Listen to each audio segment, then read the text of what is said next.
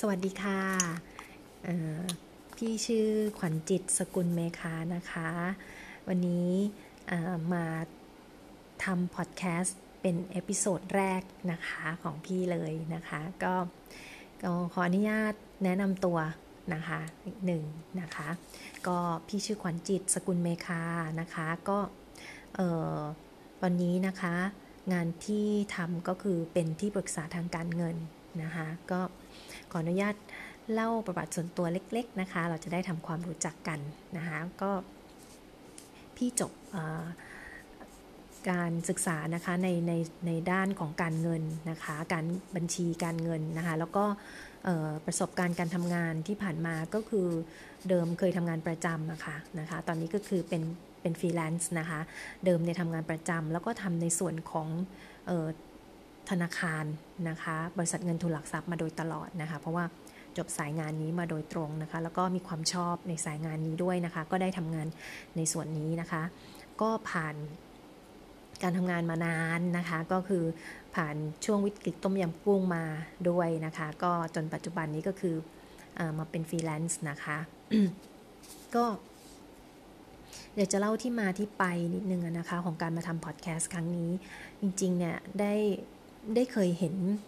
แอปพลิเคชันพอดแคสต์นี่มาตั้งนานแล้วแต่ไม่ไม่ทราบว่าคืออะไร เพราะสมัยตั้งก่อนนี้คือจะไม่ไม่ได้มาไม่ได้มาชอบเรื่องราวของการทำออนไลน์ทำอะไรอย่างนี้เลย ก็เลยไม่รู้เรื่องแล้วก็ไม่ศึกษาด้วยนะคะ จนกระทั่งปัจจุบันนี้ค่ะ มัน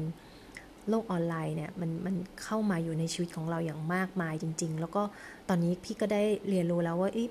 ถ้าเรามองในด้านที่เป็นประโยชน์เนี่ยคือมันเป็นประโยชน์มากมายจริง ๆ เลย ไม่ว่าเราอยากจะรู้เรื่องราวอะไรนะคะ เราสามารถที่จะหาได้ในโลกออนไลน์ แล้วในขณะเดียวกันเราก็สามารถที่จะเอาความรู้นั้นนะคะ มาแบ่งปันอะไรสิ่งที่เราเรียนรู้มาแล้วเราอยากจะบอกอยากจะพูดนะคะ ก็เลยเป็นที่มาของพอดแคสต์อันนี้นะคะก็คือพี่เป็นคนที่ชอบในเรื่องราวของการ พัฒนาตัวเองก็คือชอบอ่านหนังสือชอบฟังคลิปนะคะของคนที่ประสบความสำเร็จในหลากหลายสาขาอาชีพ แล้วก็ในหลากหลายมิติของความคิดของเขาเหล่านั้นนะคะ ก็ที่ผ่านมาสมัยก่อนนี่ก็คือจะชอบอ่านเป็นหนังสือเนาะแต่พอออโลกมันเปลี่ยนไปใช่ไหมคะหนังสือก็มีเยอะมากนะคะ เรื่องราวต่างๆนะคะ ในออนไลน์ก็มีเยอะมาก ดังนั้นบางทีเราไม่มีเวลาที่จะมาอ่านจนหมดนะคะ สิ่งที่เราทำได้ที่ดีที่สุดสำหรับพี่เลยที่พี่ชอบคือการฟังนะคะ ทั้งฟังคลิปฟังหนังสือเสียงต่างๆนะคะพอพอฟังเนี่ยพอฟังเสร็จเราก็รู้สึกว่าเอ้ยเราเราฟังเสร็จแล้วเราอยากเล่าอยากบอกอะ่ะก็ก็มีคุยกับเพื่อนนะคะ ก็ยังได้คุยกับเพื่อนอย่ในมุมมองแบบนี้อะไรอย่างเงี้ยค่ะ นะคะ ก็เราก็เราก็ชอบที่จะมาเล่าอะเราก็เล่าให้เพื่อนฟังนี่เพื่อนฟังคนเดียว มันมันมันไม่สนุกอะค่ะ อยากจะให้ฟังกันหลายหลายคนเนาะเออทีนี้เออก็ก็อย่างที่บอกว่าชอบชอบฟังคลิปนะคะ ชอบอดูอ่านหนังสือด้วยนะคะ แล้วก็ฟังคลิปนะคะ แล้วก็เรื่องราวของคนประสบความสำเร็จต่างๆนะคะ พอเราฟังเสร็จเราก็อยากจะเอามา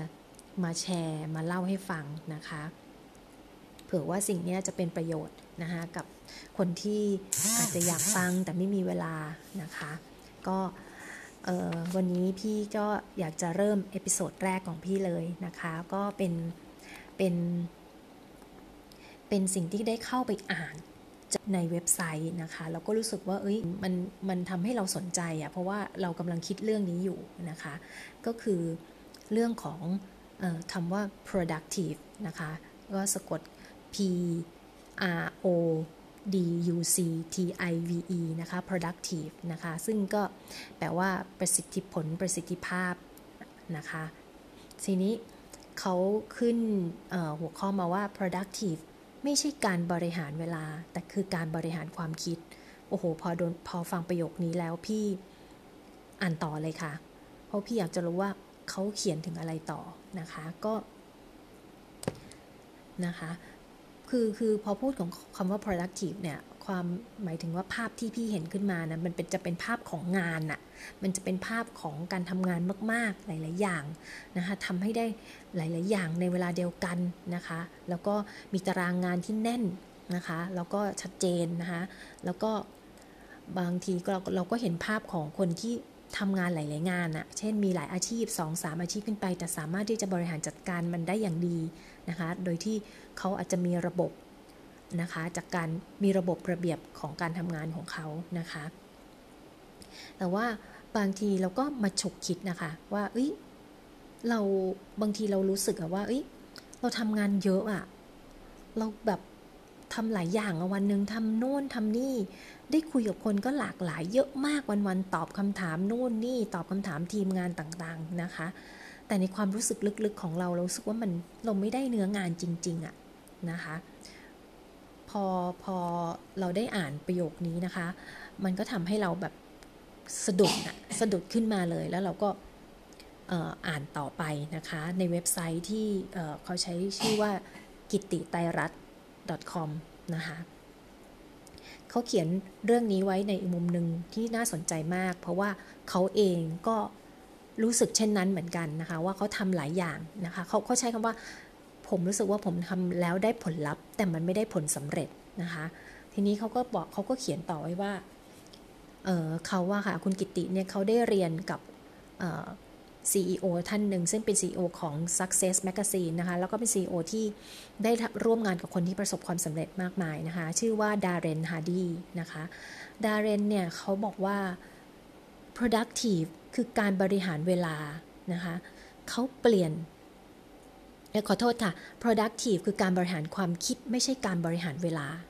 อ้าวอย่างนั้นภาพที่เราเห็นคนว่าทำงานได้หลาย ๆ อย่าง เยอะแยะเต็มไปหมดเลยเนี่ยในวันวันหนึ่งวันหนึ่งเนี่ยมันก็ไม่ใช่ในมุมมองของเขาเหมือนกันใช่ไหมคะ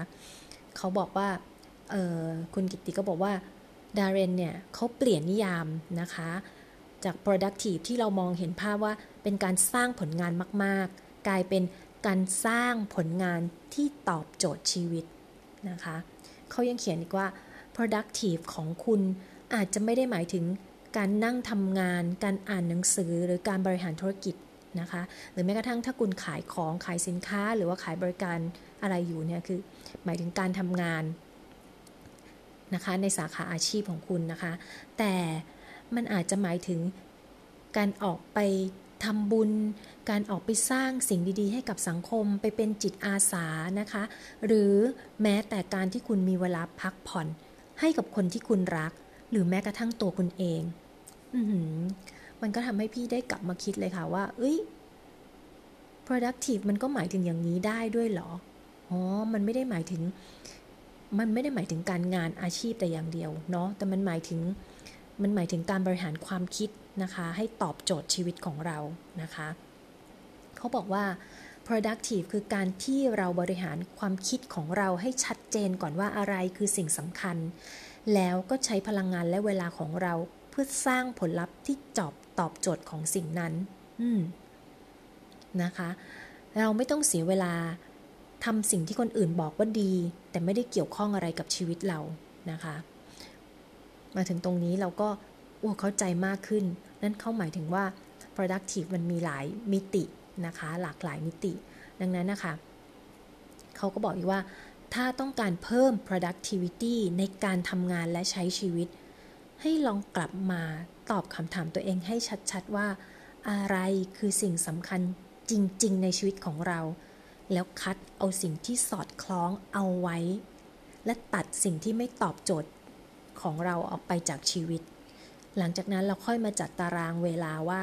ตัวเราควรต้องทำอะไรทัน ดีกว่าการที่เราวิ่งพุ่นออกไปทำงานในแต่ละวัน โดยที่งานเหล่านั้น มันไม่ได้ตอบโจทย์ชีวิตของเราเลยนะคะ เขาบอกว่า เพราะ productive ไม่ใช่การบริหารเวลาเพื่อจะได้ทำทุกสิ่ง แต่เป็นการบริหารความคิด เพื่อจะทำบางสิ่งที่สำคัญนะคะ ก็วันนี้ในเรื่องของ productive พี่ขอแชร์ไว้แบ่งปันไว้ตรงนี้นะคะ ก็ขอบคุณนะคะที่เข้ามาฟังแล้วก็ขอบคุณตัวเองด้วยที่วันนี้กล้าที่จะ ทำพอดแคสต์ episode แรกของตัวเองนะคะ ยังไงฝากเข้ามาลองติดตามกันด้วยนะคะ พี่ก็คือจะได้มีเรื่องราวหลากหลายของคนประสบความสำเร็จในมุมมองต่างๆนะคะ มาเล่าให้ฟังแบบนี้นะคะ วันนี้ไปแล้วขอบพระคุณมากค่ะ สวัสดีค่ะ